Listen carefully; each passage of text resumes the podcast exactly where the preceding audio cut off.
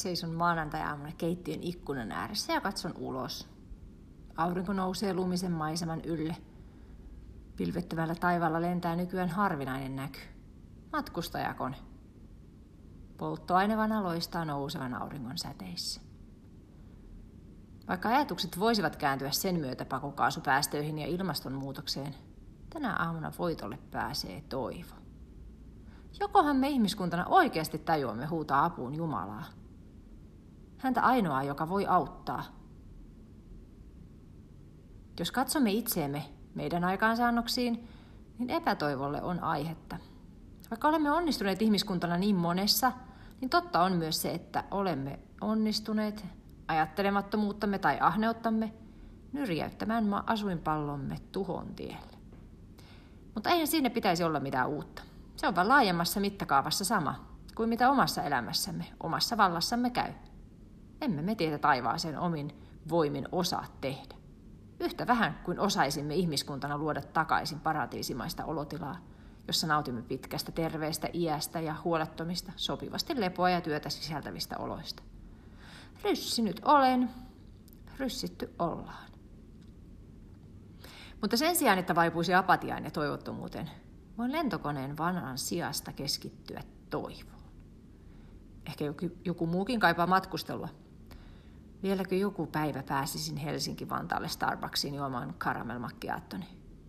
Ja ilman, että syyllistyn siitäkin ajatuksesta, että se on elitististä ja turhaa, keskittyisin siihen, mitä voin tehdä. Kierrätän jatkuvasti, vähennän kulutusta, kompensoin hiilijalanjälkeäni, mutta ennen kaikkea kuulostelen Jumalan apua arkeeni. Tuleeko minun tehdä muita muutoksia?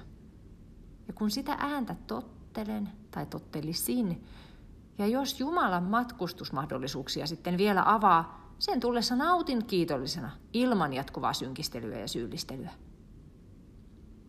Jospa auringon nousun tavoin voin kiittää toivon ajatukset siihen, että Jumala auttaa meitä, jos huudamme apua.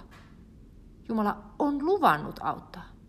Jumala on luvannut, ettei enää tuhoa maapalloa ennen kuin aikojen lopussa luomalla sen uudeksi ja, tavallaan paremmaksi. Sehän on toiveikas ajatus. Vähän sama kuin omalla kohdallani. Kun huomaan iän myötä kremppojen lisääntyvän, en kuvittelekaan, että saisin palattua johonkin ikuiseen nuoruuteen. Täällä ajassa. Teen parhaani terveyteni eteen, mutta lopulta siinäkin kaikki on korkeammassa kädessä. Ja tiedän, että vapahtajani elää.